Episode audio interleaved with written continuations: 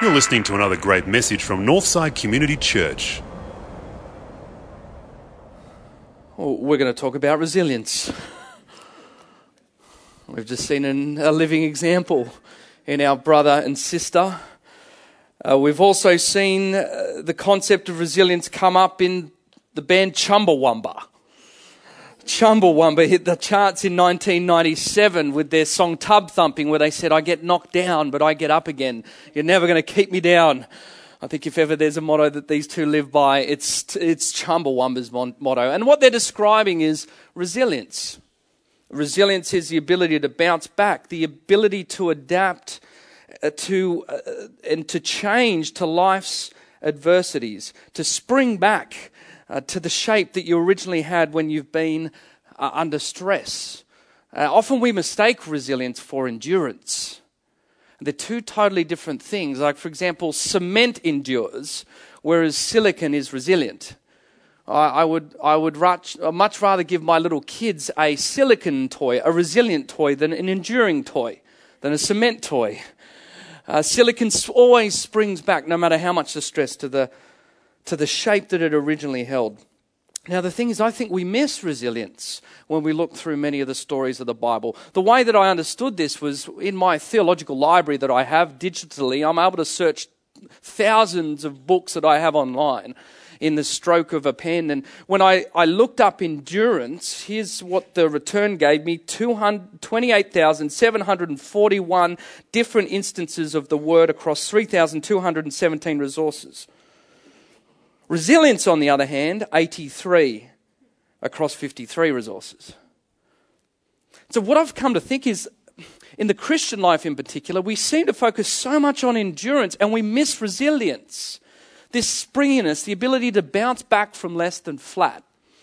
And only recently, society is starting to see the same thing. If you look through and do the research, uh, you'll see guys like Seligman from Harvard.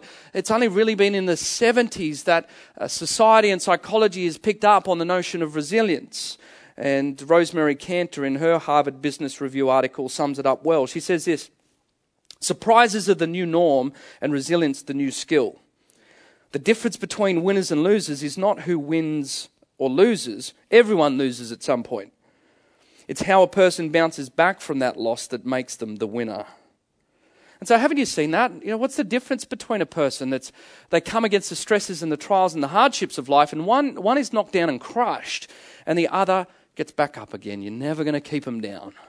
The difference is this word resilience, the ability to bounce back from less than flat.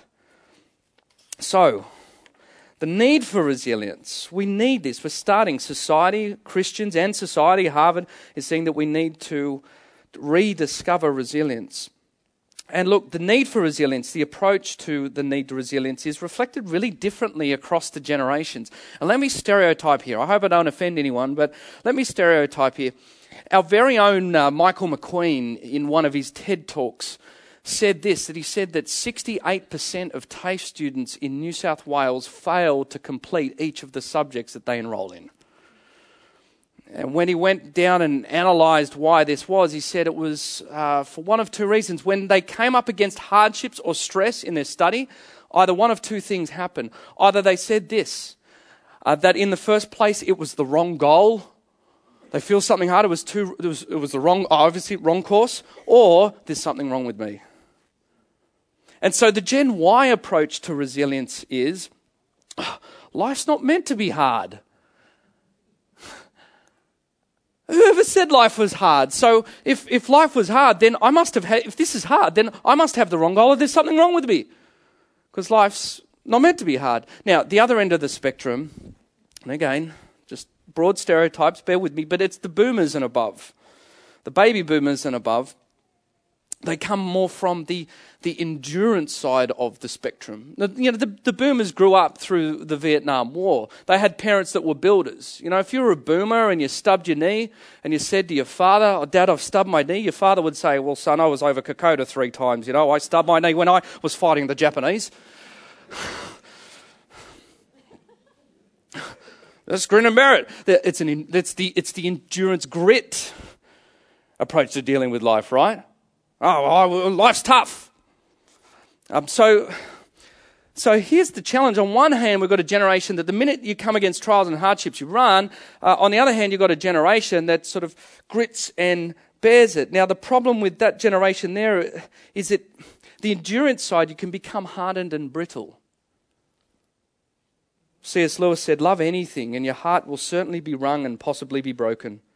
If you want to make sure of keeping it intact, give your heart to no one, not even to an animal. Wrap it carefully around with hobbies and little luxuries. Avoid all entanglements. Lock it up safe in the casket or coffin of your own selfishness. But in that casket, safe, dark, motionless, airless, it will change. It will not be broken, it will become unbreakable, impenetrable, irredeemable. The alternative to tragedy, or at least the risk to tragedy, is damnation. So here's the question when it comes to experiencing trials and hardship, how do we find a dynamic where, on one hand, we don't run, but on the other hand, we don't grow bitter and brittle?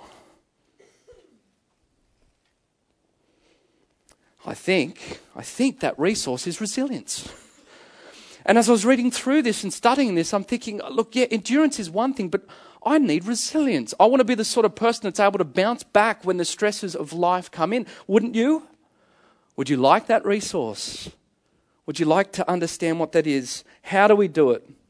The next three weeks, we're going to look at how that happens. The first thing that we're going to learn this week is just to understand the need for resilience. You need a reason for resilience. And so here's where we'll go this morning. Back to a two point message. I'm really going on to this theme. I'm loving it. Two point message, spring sale. Uh, here's how we'll frame it up this morning. Do you want the good news or the bad news? Good news or bad news? Oh, I've already written the sermon, so I'm going to choose which direction we're going. I'm the sort of guy who likes the bad news first, so we'll deliver the bad news first. Here's the bad news the bad news is this hardship and trials are indiscriminately inevitable. Verse 2 Consider it pure joy, my brothers and sisters, when you face trials of many kinds, because you know that the testing of your faith develops perseverance. Consider it pure joy when you face trials of different kinds. Notice how James doesn't say here, consider it pure joy if you face trials. He says, when. What he's saying is that trials and hardship happen to everyone and anyone, whether you're a Christian or not. Trials and hardship are indiscriminately inevitable, if and when to everyone. Now, I remember reading a book that said, it said this we've, we've never had a time in history where we're more unhappy about being unhappy. There's never been a time, there's never been a place, there's never been a season in history where there's been more of a crybaby culture, it says. It says every other culture, every other time, every other season understood that life's not fair. Now, would that be unfair to say of our culture? Uh, why are we like that? Look, there's probably a lot of reasons why we're like that, but, but here's what I think is the primary one. The primary one is that we are a secular culture. Uh, the word secular comes from the Latin word saeculum, uh, which was a funny term to represent 90 years or a lifetime. And so, what it means is that a secular culture is the society of this lifetime only. That's what it means to live in a secular society. And here's what a secular society teaches a se- secular society teaches this if 90 years is all that is it, then you better get your happiness now. You better do all you can to shove happiness into, your life. This is it, 90 years. That's all you get. And if there's nothing else, nothing beyond, nothing that else is happening other than this life, if when we die we turn to worms, then you, you better get your happiness while you can. Now, here's, here's the problem with that this makes you very vulnerable to life. Because tri- if trials and suffering are ine- inevitable, then it's coming.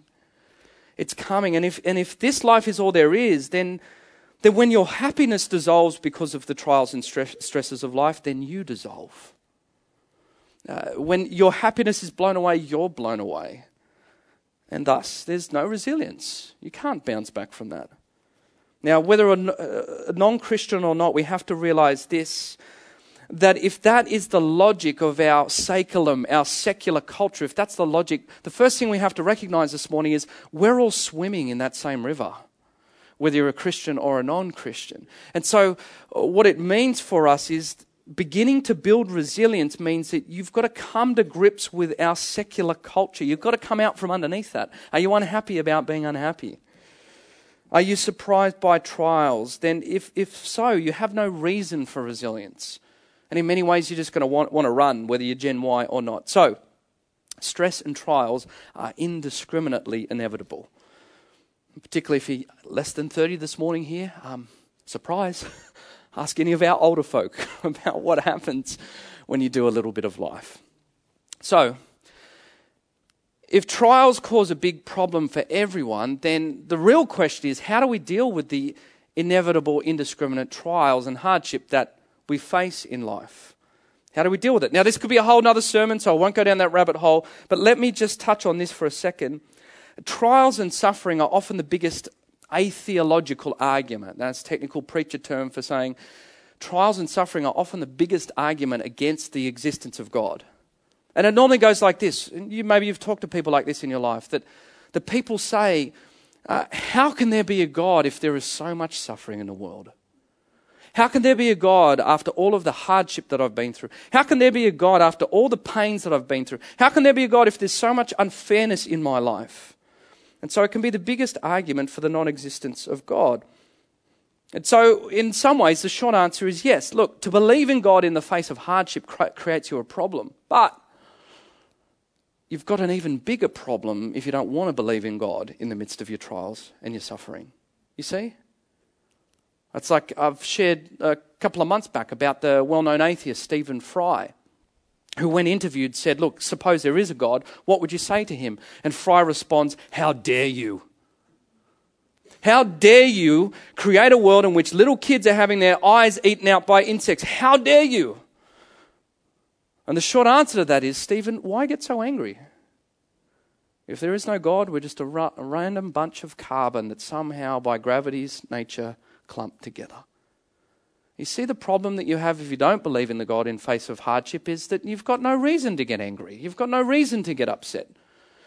We're all just stardust, we're all just carbon, and we've got to get back to the garden as it was once sung. Look, eh, disbelieving God in the face of trials is like this, is another way to put it. It's the cure, as it were, that is actually worse than the, the disease. And that is, it, it, disbelieving God in, in the face of your hardships provides you with no better resources for dealing with it. So, coming back to it, how might Christianity, how might the resources available to you through the Word of God give you the resources to be resilient and to bounce back from less than flat? And that's where the good news comes in. So the bad news is suffering's inevitable. It's a problem. It's a problem for everyone. Uh, we're learning that there's a resource available to us in the mystery that is Christianity. Uh, that's, the, that's the bad news. Now we go to the good news. You up for the good news? Okay. The good news is suffering and trials is indiscriminately inevitable.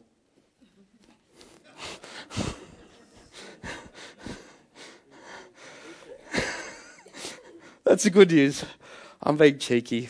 Uh, verse 4 Perseverance must finish its work so that you might become mature, complete, and not lacking anything.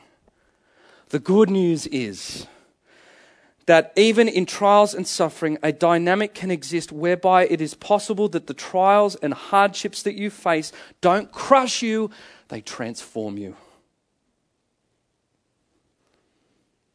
And can you see how James is talking about this? Notice how he's not saying, he's not talking Gen He's not saying, consider it pure joy when you face troubles because just get the heck out of there. Wrong course. Nor is he saying to the boomers, consider it pure joy because this is going to help you be just like uh, mum and dad and you can grin and bear it and you're going to be a hard nut. Nor is he a masochist saying, consider it pure joy because its pain is bliss. what does he say? He says in verse 3, he says, uh, verse 2, sorry, he says, consider it. Consider it. Consider it. What does he mean, consider it? Here's the good news resilience is not a trait or a talent, rather, resilience can be learned. When he says consider it, consider it means step back, look up, look out, think, ponder, ponder this, ponder that it may be possible that the hardship you're facing at the moment may uh, make you better, not breakable. Think about it. That this could transform you. Let, let me show you how this works. 20 years ago, they invented a thing called the biosphere. In the Arizona desert, they built a biosphere in which they planted a whole range of organic materials in a sealed environment, and among them was trees. Trees were one thing, and these trees they were finding when they planted these trees were growing far r- more rapidly and they looked far more healthy than any of their cousins on the outside world. And yet, what they discovered is when they applied any pressure to them, a really weird dynamic would happen the branches would break off them very easily. And it had the scientists absolutely baffled. You could almost push them over this giant tree with a hand. It really had them baffling as they went, they went through. They're trying to work out all these different genetic reasons. Was it something to do with the strain of tree? They couldn't understand it. And then it clicked for them. And they realized why they were so weak. And in the biosphere, there was an absence of wind. And in the absence of wind, then they began to explore and they understood that trees actually grow a different, a secondary type of wood inside them called stress wood. And stress wood only grows when the trees on the outside world are buffeted against all uh, the various torrential wind and the rain that pushes against them. And it's the, it's the stress wood is the thing that makes a tree flexible and spring back into shape when it's been against the winds. It's the thing that makes them resilient. And so these trees in the biosphere didn't have any stress wood. Hey, question. Before I ask you, I ask you the question. Uh, I was thinking, you know what James would say to a tree in the biosphere? He'd say, Consider it pure joy, my organic friends, when you face winds of all kinds of magnitude. For you know that the testing of your bowels is, of your bowels is producing stress wood. So let the strains of the wind do its work in you so you don't fall over like your cousins in the biosphere. right? That's what he would say to the trees on the outside world. Consider pure joy, stressful. Hey, um, have you ever experienced a biosphere human? What do they look like?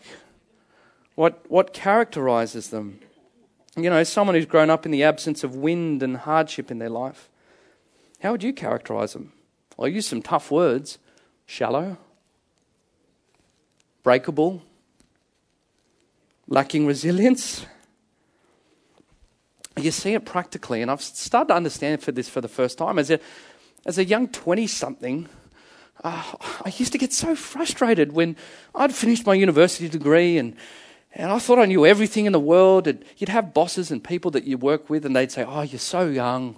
Oh, you're so young. And I'm like, No, no, I know all sorts of different stuff. And I, fi- I finally understood what they really meant. What they really meant. What they really meant is, You haven't suffered. You're a, you're a biosphere human.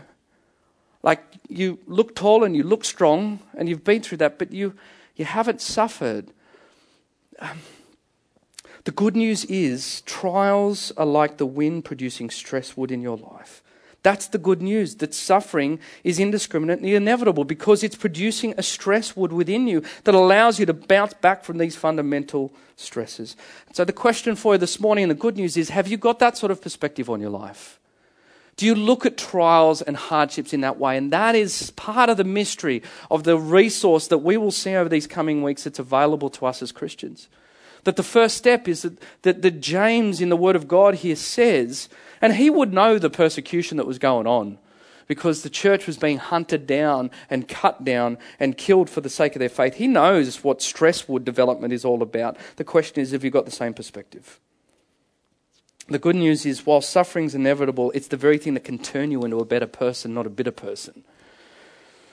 So, as we finish up this morning, what makes the Christian approach to resilience so different? What makes Christianity different? Uh, it's a bit like this. Have you ever experienced, when you've gone through trials and hardships, have you ever experienced the joy of being alongside someone who's been there before you a couple of years ahead? I've, I've seen the glory of this out in our urban garden as, as I've watched one of our older ladies sit next to another one of our ladies who's currently going through cancer, and just to hear the way that she was sharing when I went through this. Have You ever, experienced that joy when you know someone personally and they've been through that before you? What does it do to you? Like, on one hand, it's not only inspiring, but it's transforming. You begin to see them and you go, if they could do this, maybe I could do this. And not only that, as they come into your life, there's words of encouragement and there's guidance in that that it's so much more powerful than just simply reading a book. Now, what's, what's the difference in Christianity? And the difference in Christianity is this Christians, when they go to start developing resilience, don't look for principles, they look to a person. They look to a person. Every other approach to resilience and, and trials and hardship in life, every other approach is not powerful enough. The secular approach to trials says trials have the victory, Life is all there is, so just get some happiness to help deal with the sting of trials of life because this life is all there is. Then you have things like the Buddhist approach says, well, trials will one day be replaced by the victory because the spirit is all there is. But in Christianity, it's so radically different. In Christianity, you see that God Himself enters into the suffering. In other words, in simple terms, at least this God has the gumption to swallow his, own medicine. And that is an incredible, an incredible mystery, particularly to the people like Stephen Fry. How dare you? Well, how dare you? How dare you come down and experience it yourself? We would say back to Fry about the God that we know. You see, when it says, says consider it pure joy because it produces maturity, who is Jesus Christ to the Christian? Jesus Christ is the one who has already lived out this verse. I'm starting to have my mind awoken and I'm starting to read the Gospels and the Scriptures in this series uh, from a way I never have before. I'm asking myself, Lord, show me the resilience of Jesus. How many times did he get spat at in a, conversation? How many times did he get torn down politically? How many times did those that he loved let him down and disappoint him? How many times did he face trials and hardships and setbacks? And that's before he even got to the cross. And yet he kept pushing through. And if ever there was one that sprung back to his shape of boldness and love, it was Jesus. I can't think of a more resilient person in history. So here's the warning label. If you're going to, here's the warning label with the person of Christianity. Please, please, please, don't ever use Jesus Christ as an inspiration. Because, on one hand, if you use him as an inspiration, he'll crush you. No one can ever live up to that if you don't understand the underlying dynamic. But don't just use him as an inspiration. You see, a person that uses Jesus as an inspiration, not as their Lord, you know, it's a bit like this. It's like the difference between, well, a person who's, who's only using Jesus as their inspiration is a bit like a person who's watching the biggest loser on their couch whilst they're eating a packet of chips. I mean, the, it's inspiring, it's enthralling to watch, but it's not transforming.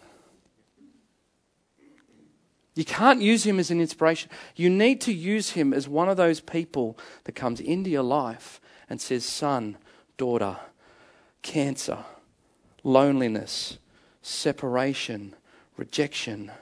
I've been there before. I've been through that.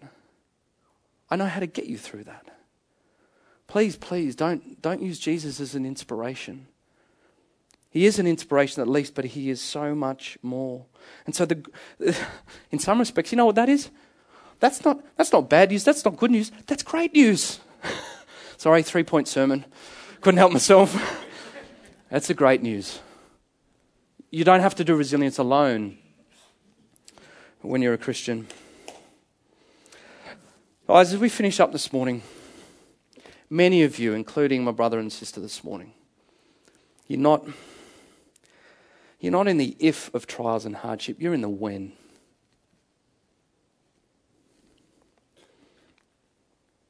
And you're facing trials of many kinds. And so the question is for, for those of us here that are going through that do you have a reason for resilience? Do you have a reason? Are you, are you going are you to run or will your heart, your heart get bitter or harder? Here's how you start. Do you see the indiscriminate inevitability of trials and hardship? If you're a Christian, it doesn't give you some survival, immunity, survivor style immunity idol to hardship. It's coming. And when we understand that, then it won't surprise us. We won't be unhappy about being unhappy. And the second thing is, are you climbing out of the river that is our secular culture? Are you still floating in that stream of saying, this is it, happiness is now? Is the dis- disillusion of your happiness dissolving you? You've got to climb out of that culture. The third one is, are you considering the possibility that the trials and the hardships of your life are coming and doing something not just to you, but in you? They're changing you, they're transforming you. That's the great mystery that we've got here in Christianity because right off the beaten path, it's, it's a considerably more nuanced approach to hardship and resilience. You can download 50 different articles from Harvard and psychologists about how you build resilience. It's all there for you this week. But we're going to take you into something that is wonderfully deeper and I believe wonderfully more powerful.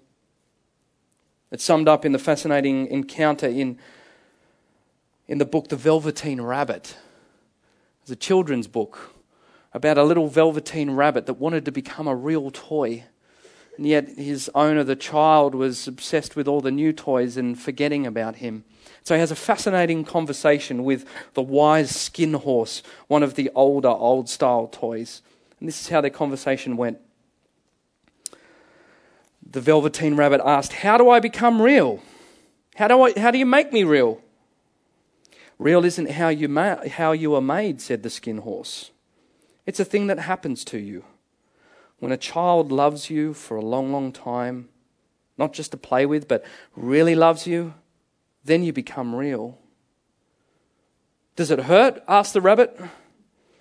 Sometimes, said the skin horse. But when you're real, you don't mind being hurt. That's why it doesn't happen often to people who break easily or have sharp edges or who are carefully kept. Generally, by the time you're real, most of your hair has been loved off and your eyes drop out and you get loose in the joints and very shabby. But these things don't matter at all because once you are real, you can't be ugly except to those who don't understand. Listen up, velveteen rabbits. Um, trials and hardship can kill you. They could sting you, they can hurt you, they can make you more humanized, they can make you more one dimensional. They can make you a bad person, they can make you a bitter person. But without trials and hardship, you can't become real. You can't become deep. You can't become insightful. You can't become wise. And you sure as heck can't have resilience. Let's pray.